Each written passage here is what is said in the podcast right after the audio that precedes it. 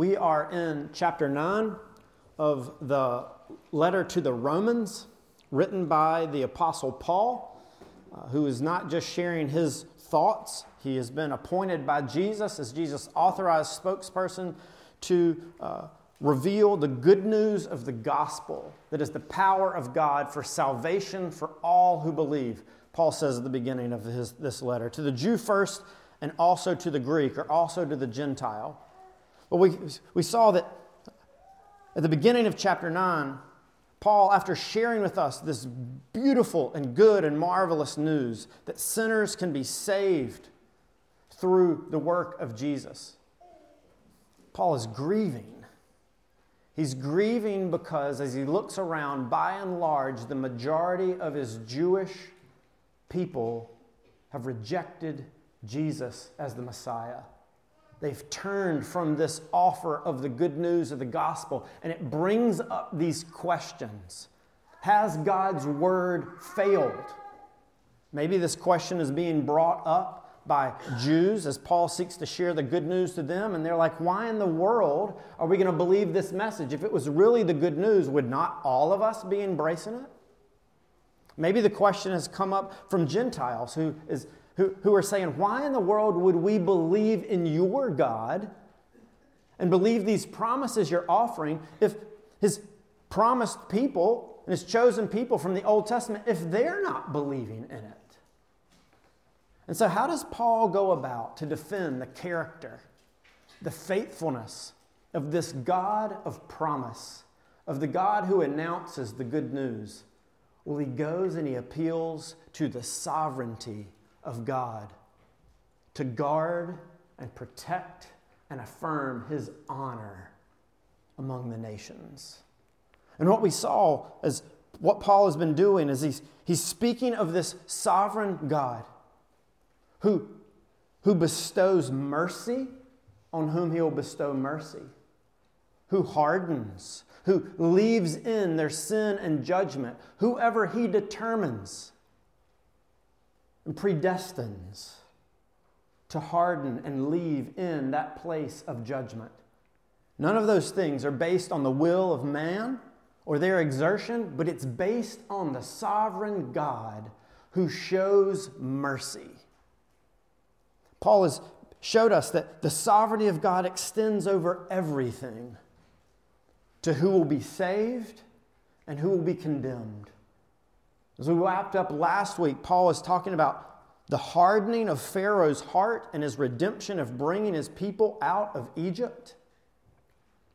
And seeing that even there, the sovereignty of God to keep his promises of redemption and to fulfill his purposes in election, Paul says. That, that sovereign God, his power, his decrees, his purposes, his predetermined plan even extends over the sinful actions of men, like Pharaoh. So no one has been lost that God intended to save.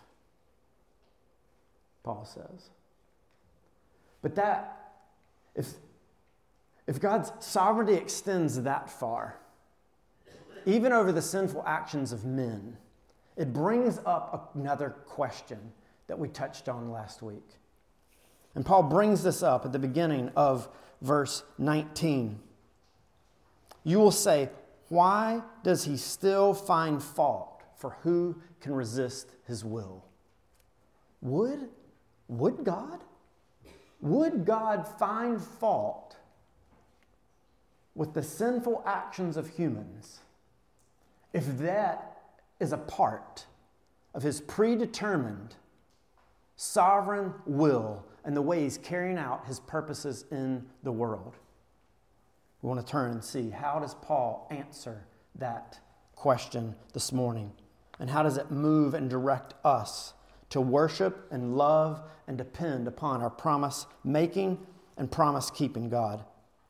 So, if you would, look with me. We're in verse 19 of chapter 9 of the book of Romans, looking at verses 19 all the way down through 29 this morning. So, if you would, follow along with me in your copy of God's Word there on page 945 in the black Bibles in your pew. You will say to me then, Why does he still find fault? For who can resist his will? But who are you, O man, to answer back to God? Will what is molded say to its molder, why have you made me like this? Has the potter no right over the clay to make out of the same lump one vessel for honorable use and another for dishonorable use? What if God, desiring to show his wrath and to make known his power, has endured with much patience vessels of wrath prepared for destruction? in order to make known the riches of his glory for vessels of mercy, which he has prepared beforehand for glory. Even us, whom he has called, not from the Jews only, but also from the Gentiles. As indeed he says in Hosea, Those who were not my people, I will call my people, and her who was not beloved, I will call beloved. And in the very place where it was said to them, You are not my people, there they will be called sons of the living God. And Isaiah cries out concerning Israel Though the number of the sons of Israel be as the sand of the sea, only a remnant of them will be saved. For the Lord will carry out his sentence upon the earth fully and without delay.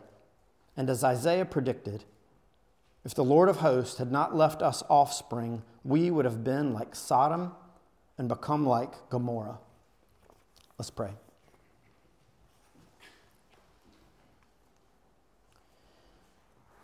God, your ways are not our ways, and your thoughts are not our thoughts. You are so far above us as the Creator to us creatures. We need you to help us understand and relate rightly to you and to live faithfully in your world and to grasp the depths of the beauty of the gospel and what you've done for us in Christ. We pray that you would, you would help us do that this morning. Enable us to understand and know what on our own we couldn't comprehend. Through the power of your Spirit and for the glory of Jesus, we pray. Amen. So, Paul is addressing this, this question, this objection. All right, Paul, if you're if you're saying that God is as sovereign as you're saying that he is, and that his purposes, his plan, his predetermined plan extends to the salvation of those who he shows mercy to and the destruction of those to whom he hardens, if it involves the sinful actions of men, can he really hold anyone at fault for those sins? Now, we need to make sure we're understanding Paul right.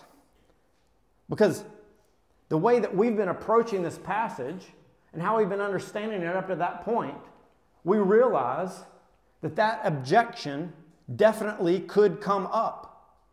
Because we have said and have seen that God's sovereignty extends to everything.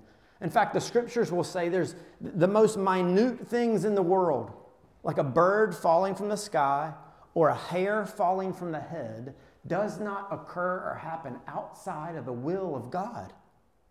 And Paul has been saying the same thing is true for the most important things, the least mundane or menial things. The salvation or destruction eternally of humans. Are we understanding Paul rightly? Well, let's, I want to make sure we are. To see, is, are we misunderstanding Paul? We're misunderstanding the scriptures. Because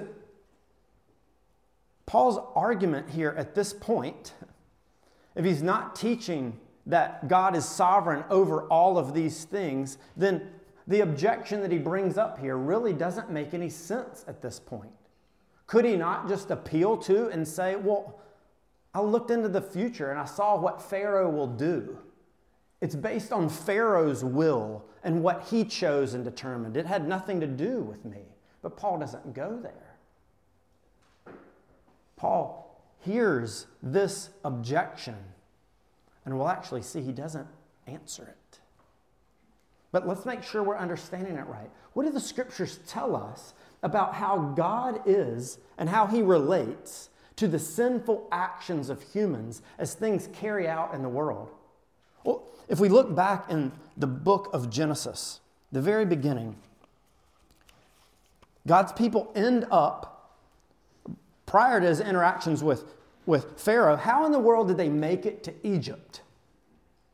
Well, the way that God's people made it to Egypt to begin with is because Joseph, one of Jacob's sons, his brothers hated him because he was his father's favorite. And so they sold him into slavery in Egypt, and he ends up in Egypt. But by a strange turn of events, he ends up saving the people of God in the midst of a famine, and they all move to Egypt and dwell safely and securely for hundreds of years. But notice how Joseph, in this book written by Moses, interpret and explain what was going on there. This is in Genesis chapter 50, beginning in verse 17. This is what the brothers are saying. They determine that they want to say to Joseph, Please forgive the transgression of your brothers and their sin because they did evil to you. And now, please forgive the transgressions of the servants of the God of your father. Joseph wept, and when he spoke to them, his brothers also came and fell down before him and said, Behold, we are your servants. But Joseph said to them, Do not fear, for am I in the place of God? As for you, you meant evil against me, but God meant it for good, to bring about that many people should be kept alive as they are today. Whose plan was it? Ultimately, it was God's plan. The first cause of all things. But Joseph says at the same time, Moses says at the same time, the brothers did evil. Both were operating. God's sovereign plan and purpose was to deliver and save his people, but he purposed the sinful actions of these brothers, and they are responsible for them. Later, if we turn over, we saw this uh, last year as we were going through the book of 2 Samuel in chapter 24, we see again the anger of Yahweh was kindled against Israel, and he incited David against them, saying, Go number Israel and Judah. What does it say? God's anger was incited against David, and he incited him to number Israel and Judah. And guess what God ends up doing? punishing David and punishing Israel in the midst of that. David's response he pleads and it confesses his sin and acknowledges the righteousness and the goodness of God. Both things are operative. David is carrying out God's purposes. What is God's intention and purpose? To judge Israel through the sinful actions of David. Who's responsible for the sin? David is. Does David object to any of that? No. He acknowledges that he is at fault. Does the author of the, the book of 2 Samuel object to that? No. He says that, God, that David is at fault, but it was part of God's sovereign purpose. Later, if we go over to the book of Isaiah and Isaiah chapter 10, Israel is rebelling against God. And so God says that He is going to raise up the wicked and evil nation of Assyria to judge and punish them. Listen to what He says in verse 5 of chapter 10 of Isaiah Woe to Assyria, the rod of my anger, the staff in their hands is my fury. Against a godless nation I send him, and against the people of my wrath I command him to take spoil and seize plunder, and to tread them down like the mire of the streets. Notice, Assyria is the rod of God's anger. He is executing his anger on Israel through Assyria, and he has sent them. But Assyria's way that they go about doing it is of pride and arrogance and wicked and evil. And later on, God says this in verse 12 of Assyria When the Lord has finished all his work on Mount Zion and on Jerusalem, he will punish the speech of the arrogant heart of the king of Assyria and the boastful look of his eyes. Whose plan and purpose was it? God's. Did it include the sinful actions of men? Yes. Are they held at fault for that? Yes. The chief example of this would be the death of Jesus, the most wicked and heinous event that ever occurred on the face of our planet. And listen to what the scriptures say of that act of sin and wickedness. This is Peter commenting in Acts chapter 4. For truly in this city there were gathered together against your holy servant Jesus, whom you anointed, both Herod and Pontius Pilate, along with the Gentiles and the peoples of Israel, to do whatever your hand and your plan had predestined to take place. They are carrying out the predestined, predetermined will of God. What is God's intention in doing that? To bring about salvation and deliverance. What are the intentions of these men that are carrying this out? Rebellion and wickedness. Does God find fault? Yes, He does.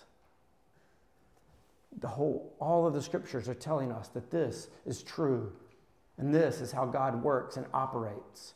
And so when we get to this section and Paul is proclaiming and upholding the sovereignty of our God over all things, that it extends to everything, that God in His wisdom foreordained and decreed and declared whatever would come to pass, and that that includes the salvation of humans, the eternal destruction of humans, and the sinful and wicked actions of men, we understand we're on the right track. And the question, though, that comes up why does he still find fault? Does he? Yes, he does. But notice, Paul does not answer the question. Why does he find fault? Who can resist his will? Look at what Paul says. But who are you, O oh man, to answer back to God? Paul starts not with answering the question, but first off, orienting our hearts, orienting our minds, our understanding. We must understand first who we are and who God is. Who we are and who we are speaking to. Now, notice here, Paul is not saying we can't have questions and desire more understanding about what we're reading in the scriptures and how we're seeing God operate in the world. That is, in fact, invited and encouraged. But notice where Paul points us always, and where the scripture always points us, is back to the scriptures and back to the character of our God. The attitude that Paul is addressing here is of a human who would put themselves in the place of judge and jury over God, who assumes the prerogative and the place and boasts of the wisdom to say what God is doing and what He's declared and revealed about Himself in the scriptures is wrong. He should not violate my rights. He should not and is not in a place to blame or hold me accountable for anything. He's the sovereign one, He's the blame. I am innocent. Paul says, No. Look at where he points us. But who are you, O oh man, to answer back to God? Will what is molded say to its molder, Why have you made me like this? Has the potter no right over the clay to make out of the same lump one vessel for honorable use and another for dishonorable use? What if God, desiring to show his wrath and to make known his power, has endured with much patience vessels of wrath prepared for destruction, in order to make known the riches of his glory for vessels of mercy, which he has prepared beforehand for glory, even us whom he has called, not from the Jews only, but also for the Gentiles? Paul is telling us here we need to first off consider who we are and the God that we are talking to, and realizing we are creatures. It, it shouldn't surprise us. No, notice the comparison. He compares us as a pot made by a potter. How much how much can a pot comprehend about the one that's made it? I know the guy that made this. He made it for our church before we moved to Elizabeth City. All of this pottery up here was formed and shaped by hand by a potter in Virginia. How different is this from a human potter? Is there any comparison to a pot and a potter? There's not. None at all. None at all. So, would it surprise us that in the process of our sovereign and powerful and gracious Creator, as He reveals Himself to us, and the things that He's doing in our world, that we would encounter certain things about Him and His ways in the world that we don't understand, that are a mystery to us, that don't make sense, that we can't in our minds comprehend and bring together. It shouldn't surprise us. But also, what that does is it puts us in a place of what happens when we don't understand things. When, when our reason, our mental abilities and skills have a hard time making sense of how these two things can come together that God can be completely sovereign in all things and that humans are responsible for what they do. That God gets all the glory and is not, has nothing to do with or producing evil or wickedness, and all of that extends from humans. How do those things fit together? What Paul is saying is in moments like this, we go to the character of our God and we go to our understanding of who we are. He is the creator, we are not. What do we know about Him? Well, we know that He's perfect. We know that He's good. We know that He's righteous. In fact, James says this about God over in James chapter 1. Let no one say when he is tempted, I am being tempted by God, for God cannot be tempted with evil, and he himself tempts no one. Notice what James is saying God is not forcing anyone to sin. Where's the sin coming from? It's not coming from God, James says. Notice where he says it's coming from. But each person is tempted when he is lured and enticed by his own desire. Then desire, when it is conceived, gives birth to sin, and sin, when it is fully grown, brings forth death. God is good. There is no darkness or evil or wickedness in him. But who are we? Do we remember who we are?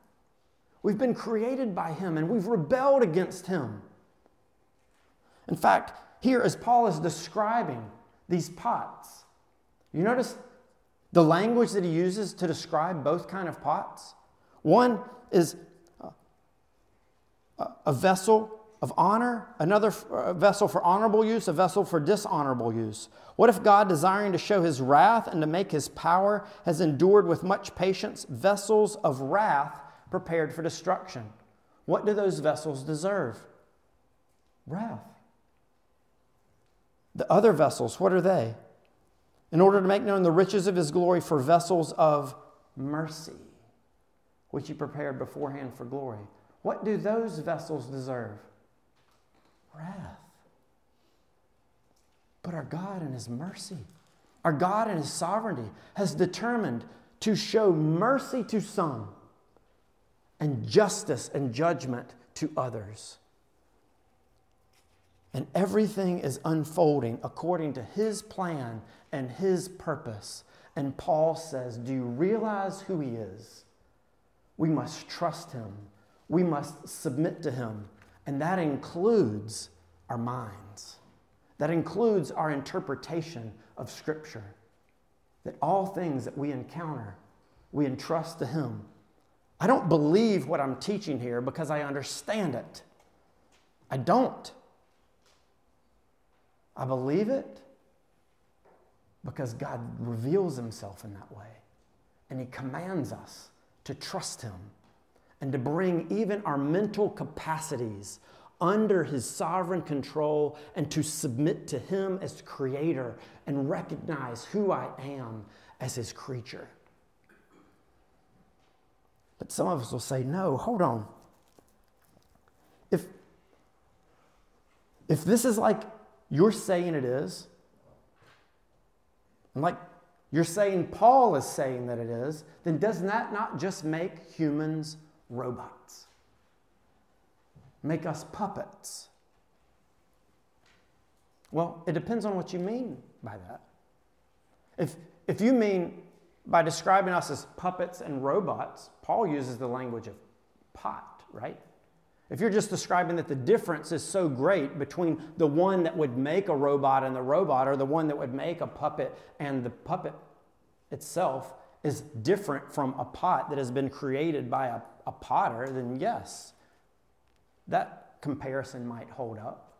But usually the objection that is brought up is one that understands what God is doing here is that God is forcing humans to do what we wouldn't do left to ourselves.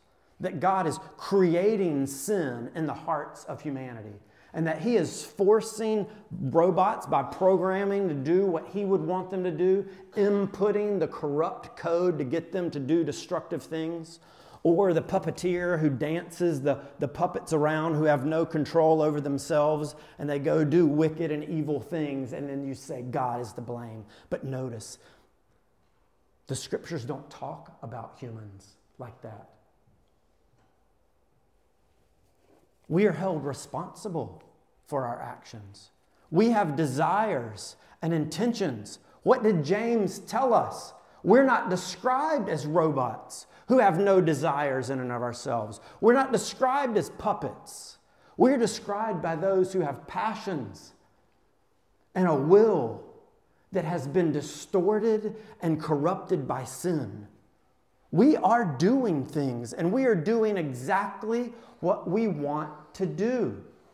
God isn't forcing the brothers of Joseph to do what they didn't want to do. Assyria wasn't forced to do what they didn't want to do. Pilate, the Roman rulers, the Jews were not forced to do what they didn't want to do. They were all doing exactly what they wanted to do. Paul told us that earlier, remember? Look in chapter 8, beginning in verse 6. For to the mind set for to set the mind on the flesh is death, but to set the mind on the spirit is life and peace.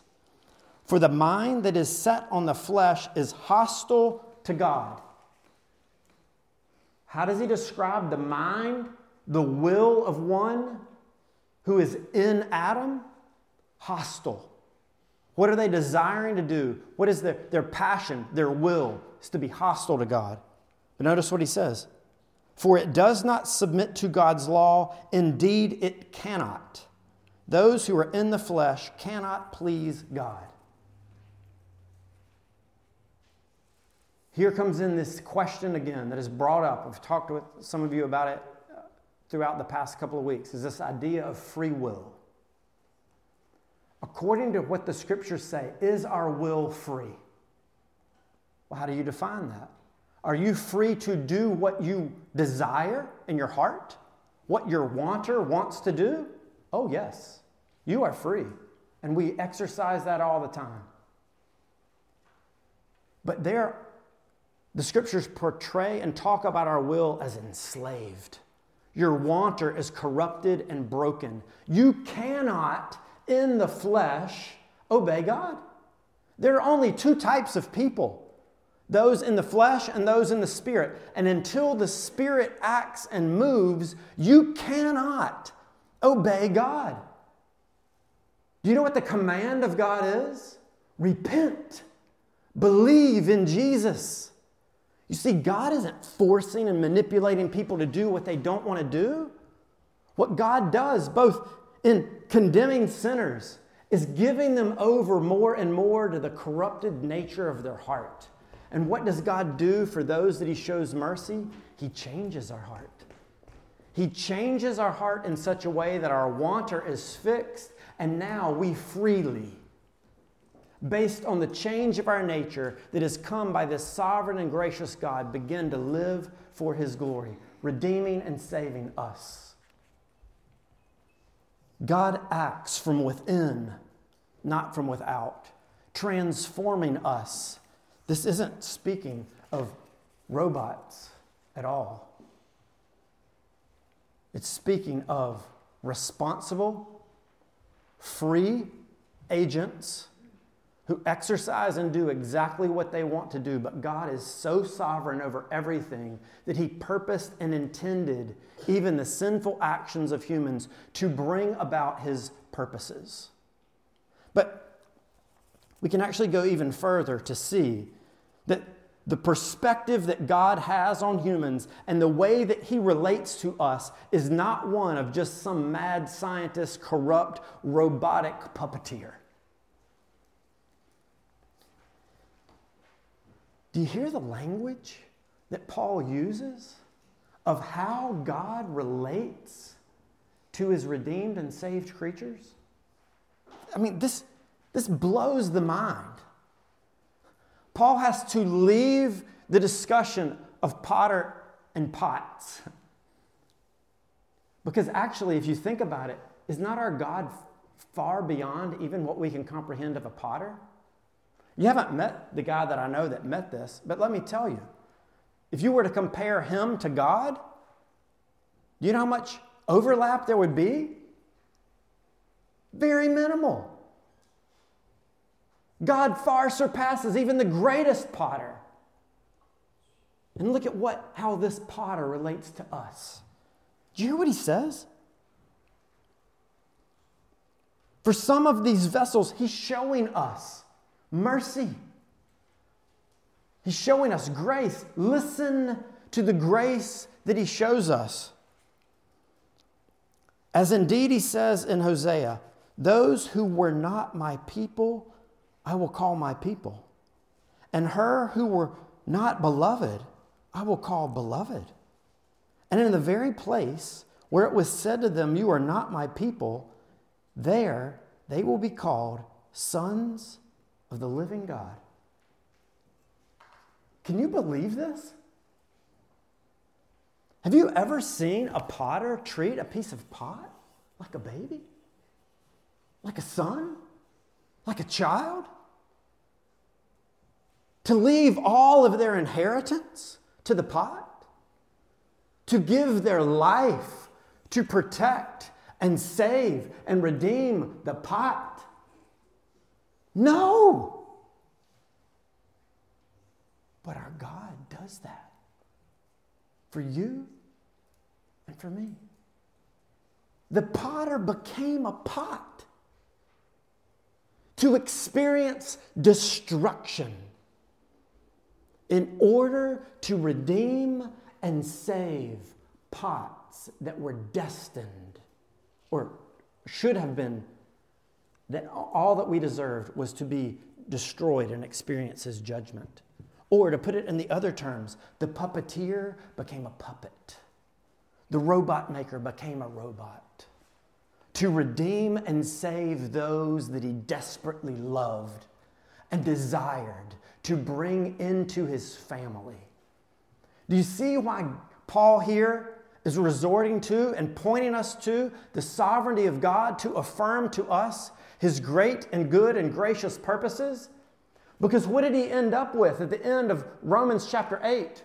Nothing can separate us from the love of God in Christ Jesus. The good news that in Jesus we have the freedom and the ability and the privilege to call out to our Creator and to call Him Father. And here we see why. Here we see why that we'll never be separated from the love of our God. Because our salvation was never dependent on our choice. Our salvation was never dependent upon our will or our actions. It was on the sovereign and good and gracious God. And in fact, the great picture of deliverance and redemption is the most beautiful binding and limiting of your will you can ever imagine. When Jesus comes and he redeems and he restores all things, guess what your will will not be able to do? Sin. When Jesus makes all things right, you will never be able to sin again. God violates your free will. Why? To actually give you the freest will. The freest will that will only and always and forever love Him and depend upon Him and worship Him and will never go astray. Without God's work, that would never happen. And in fact, that's where Paul ends up here. Notice what he says Isaiah cries out concerning Israel. Though the number of the sons of Israel be as the sand of the sea, only a remnant of them will be saved. For the Lord will carry out his sentence upon the earth fully and without delay. What does, this, what does all the earth deserve? Destruction and the wrath and fury of our God. But notice what he says. Isaiah says, If the Lord of hosts had not left us offspring, we'd have been like Sodom and become like Gomorrah. If it weren't for God acting and working, none of Israel would be saved. If it weren't for God acting and moving, no one would be redeemed. But the sovereign God of grace and mercy chose to redeem and save a people for himself. Is the fact that the Jews aren't embracing and trusting and hoping in the, the promised Messiah invalidate God's promises? Paul says no It's a part of God's work and promises and his purpose from the beginning. In fact, we'll see this over the next couple of weeks more and more. But this passage in Hosea, where he talks about calling those who weren't a people to be his people, and calling those who had been rejected to being his sons, that was originally given in Hosea's context, describing the people of Israel returning to the land and being restored under the lordship of their God. But notice what Paul is applying it to here that the true fulfillment of the restoration and the redemption of Israel involves God saving and delivering and redeeming his chosen ones out of both the Jews and the Gentiles. Not one of God's promises has fallen. He saves and redeems who he will. And if you hear his voice, if you hear him call, and you reach out to Jesus, these promises are yours. That you can hear, I deserved wrath and justice, but God in His mercy now has related to me as a vessel of mercy. He has poured out on me His love. And that should humble us. Because remember what we said before what Paul is addressing here is pride and arrogance in the Roman church. Of the Jewish believers there thinking they were, the gospel was for them just because they were Jews.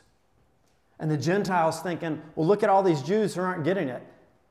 We must, we must understand the scriptures better than they do if we're believing and they're not. And Paul says, no. No.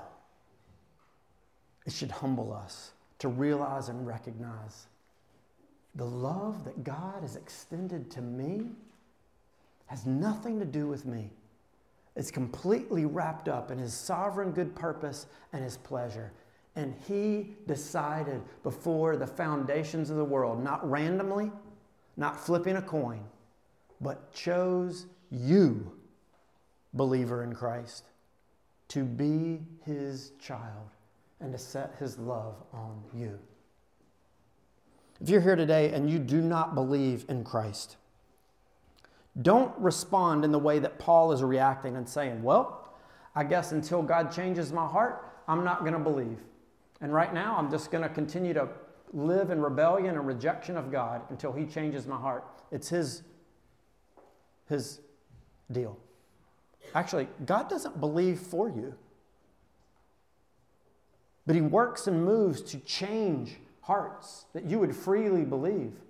Hearing this, knowing the character of this God who will bring about his purposes and who will punish those who reject him, may you not respond in this way this morning of calling out to the one who does show mercy. Maybe this is the morning that God, in his sovereignty, determined to apply His scriptures to your heart. And this morning, He's calling out to you to come. Come. Come and find freedom. Come and find deliverance. Come and find forgiveness. Come and find the mercy that I'm calling you to. Let's pray. God, we thank you for the mercy and the grace of the gospel. We thank you for the love that is ours in Christ Jesus. We thank you that that is all rooted fully and ultimately in your good grace and your purposes. Turn our hearts to you, to love you, to humble ourselves before you, and to call out to our gracious and merciful Creator who has made his creatures his sons. Amen.